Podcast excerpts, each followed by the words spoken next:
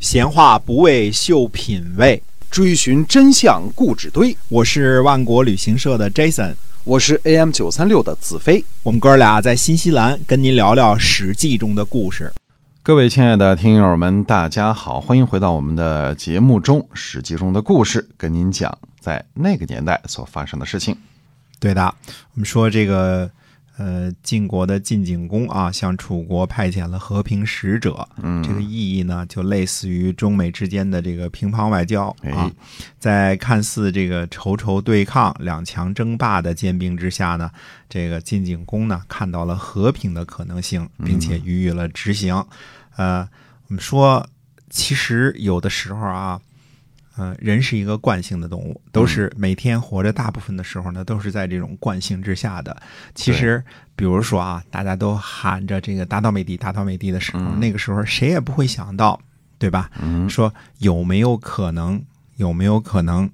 这个实现和跟平美帝握握手？啊，哎，所以这就是，这就是怎么说呢？这就是毛泽东、周恩来、这个基辛格这些人所看到的东西，就是在每天所有的人，他不跟着大溜儿或者说所有人的这个惯性往前走，而是能够看出其他别的可能性，嗯而且有的时候是跟表面这个趋势完全相反的这种可能性。对嗯，这是这是大人物做到的。晋景公就是这样一个人啊，他能够，呃，从这个跟一个俘虏的这个对抗当中呢，看到这种和平的可能性，而且呢，就真实派出了这个使者。那啊，呃走出了和平第一步。不容易啊嗯，这非常不容易。可是我们说晋景公呢，看不到和平那一天了，因为他呢，呃，病得很厉害，病得很严重。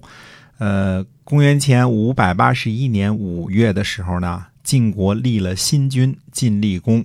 注意啊，这个时候晋景公还活着呢，哦而且不是神志不清啊，不是说这个神志不清、病的不行了那样啊。如果没记错的话，这个好像是春秋时期所有诸侯国当中啊，这个唯一的一次，就是和平无争议的情况之下，不是说这个弑君呐、夺位子这些情况之下啊，老国君还依然在世的时候就立了新君。别说春秋时期啊，就整个中国历史上这种情况也不多见。呃，好像明朝有一回事儿，但是那个是夺门之变之后啊，这对个，那属其实于嗯篡位是吧？对那那个明英宗夺门的时候，前面那个还没死 呢，还没死呢是，被他他那赶跑了吧？他那个弟弟啊，他那个嗯夺门之变是这个明朝最有意思的一件事儿啊，这个皇上被抓住了，抓住了这 个野仙啊，被嗯这个蒙古人抓住了之后，然后又回来，又回来又又又夺回这个国君的宝座了。哎嗯，跟他弟弟，这是最有意思的一件事啊！大家嗯有时候找找什么现在什么，呃，明朝那些事儿啊什么的，特别有意思啊，对看一看啊。那时候明代宗呢还没死呢，但是那是政变。我们说现在晋国这是什么啊？这是呃，没有什么这个夺权这种形式之下，嗯直接国君活着的时候就立了一个呃晋厉公哎新的国君，嗯新的国君，哎，就是他有点像这个，呃，类似后世这个太上皇这种安排，而而且他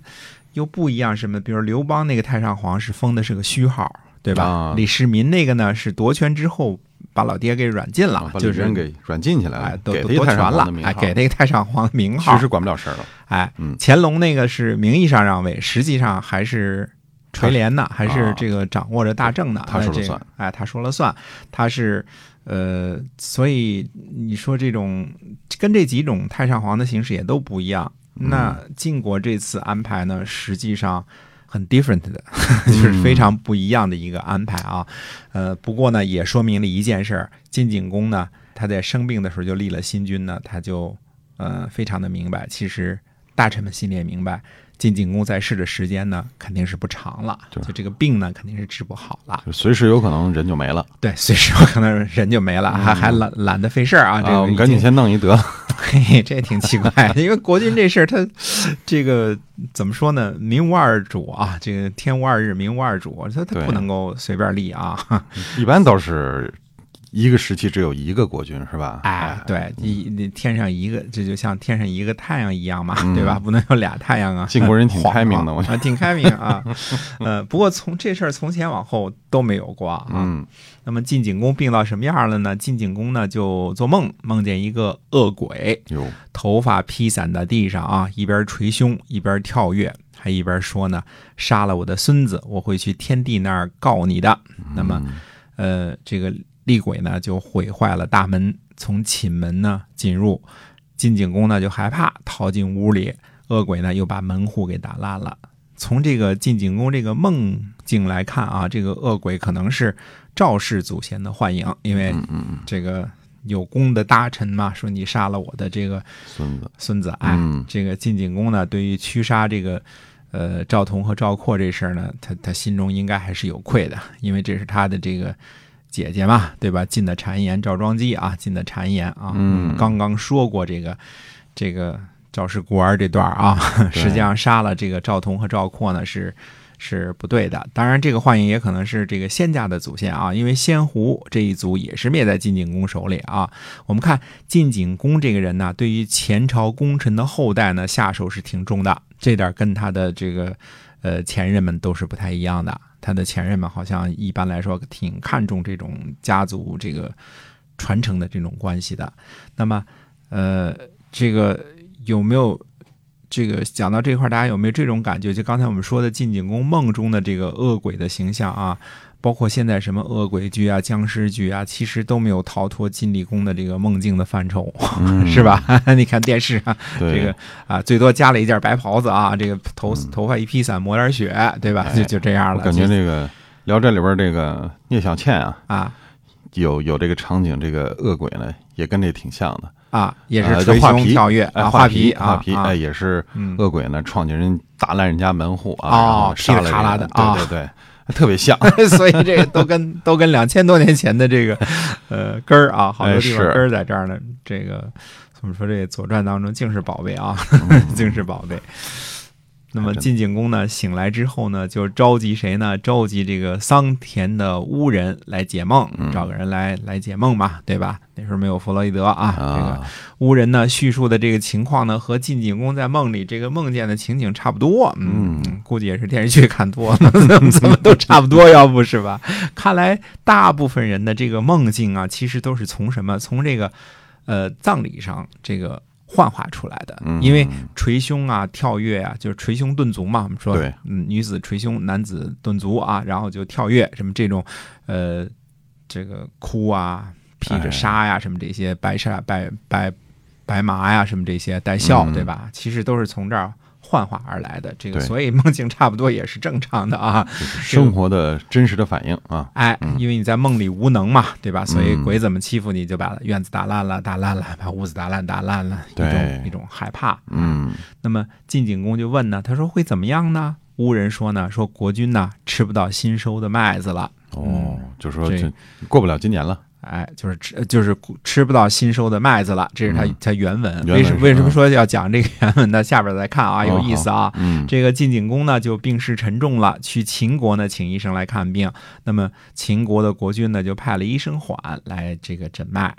医生缓呢尚未到达的时候呢，这个晋景公呢又做噩梦，嗯，然后梦见呢这个疾病啊变成了两个小人儿，其中一个小人儿说呢他是个良医啊，恐怕会来伤害我们的；另外一嗯个小人儿就说呢，他说我们待在这个荒之上，高之下，良医也奈何不了我们。哎，这这有点像这个现代的动画片儿啊，这这个这个广告似的，对吧？嗯对，等到医生缓这个呃诊脉之后说说呢，他说这个呃治不好了，说在膏肓之间呢，呃叫艾灸呢这个够不着，药力呢嗯哦达不到，什么都做不了了。晋景公说呢，说真是个良医啊。那么晋景公来做这个噩梦，我说都有一种广告动画那个药物广告的那种感觉、对啊嗯两个小人跳出来啊，这个对，然后 对，一般都是害虫啊，都是病毒什么的，嗯哎我我是害虫，你是害虫，然后 正义的来福灵啊，这个就来了，这种意思啊。啊，所以这个病入膏肓是就是跟这儿来的，是吧？啊、对，膏肓是两个两个位置，这个中医上讲的这个，就是说已经到五脏六腑没办法没办法那个什么了，病入膏就肓病了情，深入哎，没有办法治疗了哈，嗯没办法治疗了。那么因为他说的跟这个他梦里当中的一样嘛，嗯所以这个晋景公说呢，说这个医生缓呢是个良医啊， 这个好好的医生啊，其实。呃，这个病呢已经没得治了。到了六月份的时候呢，晋景公呢想吃面食，那么底下人呢就献上小麦，嗯做了食物给晋景公吃。那晋景公呢，把桑田的这个巫人找来啊，让他看看这是不是新的麦子，然后就把巫人给杀了。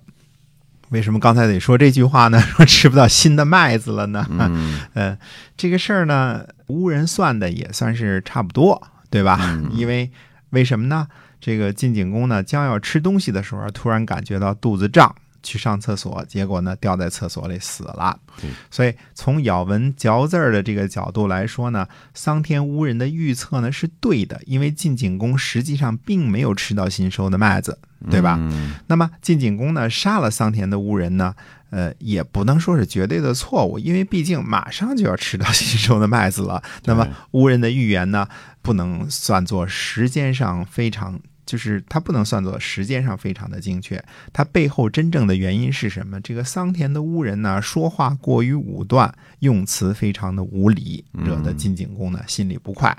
硬是鸡蛋里找了一块骨头，就嗯趁机把把他他杀了。嗯因为这个乌人太武断了啊，说你这个吃不到新新收的，他只是就是说那意思就是活不过今年夏天了。当然，诚实是一种美德啊，但是这个毕竟晋景公心里不快嘛，对吧？这种，所以就找了个茬儿给他杀了。哎，不过你说这个乌人算的真准，他到底他就是把食物做熟了，到底也没吃进去，他就先升天了。对，嗯嗯所以这事儿挺有意思啊， 就是觉得这个、还真是这个这做巫人呐、就是你算准了，就是做个技术人呀，算准了也得想清楚这个话应该怎么说，嗯，对吧？？呃，既要说出实话来呢，但是但是还得考虑不能这个这个把这个听者的这个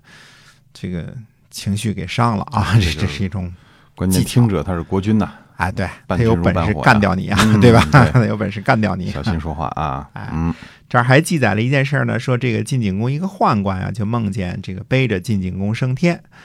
结果后来呢，就是这个宦官呢去背着晋景公去如厕的，嗯，呃，后来就让这个宦官呢为晋景公殉葬了，啊，嗯就说呃，也没说他是主动的还是被动的，反正就是记载了这么一件事儿。嗯呃，晋国是不太采取这个活人殉葬的这种方式的啊，跟这个哦这点儿呢，跟什么宋国啊、秦秦国啊是不太一样的。就是春秋的时候还是在有这个用活人春殉葬秋的的这时个候习惯是呢吧，秦国是有活人殉葬的这个习俗的，嗯宋国呢，呃，偶尔有，嗯，宋国也是这点儿上，就是在这点儿上属于这个比较野蛮落后的啊。但嗯是其他的周姓的这个这个，无论是这个异性的封国还是同性的封国，极极极少有这个，因为。要不说周说东夷西戎南蛮北狄呢，嗯东夷有活人殉葬的这个传统，啊，啊，西边这个秦国有这个习俗也有啊嗯，陋习啊，嗯。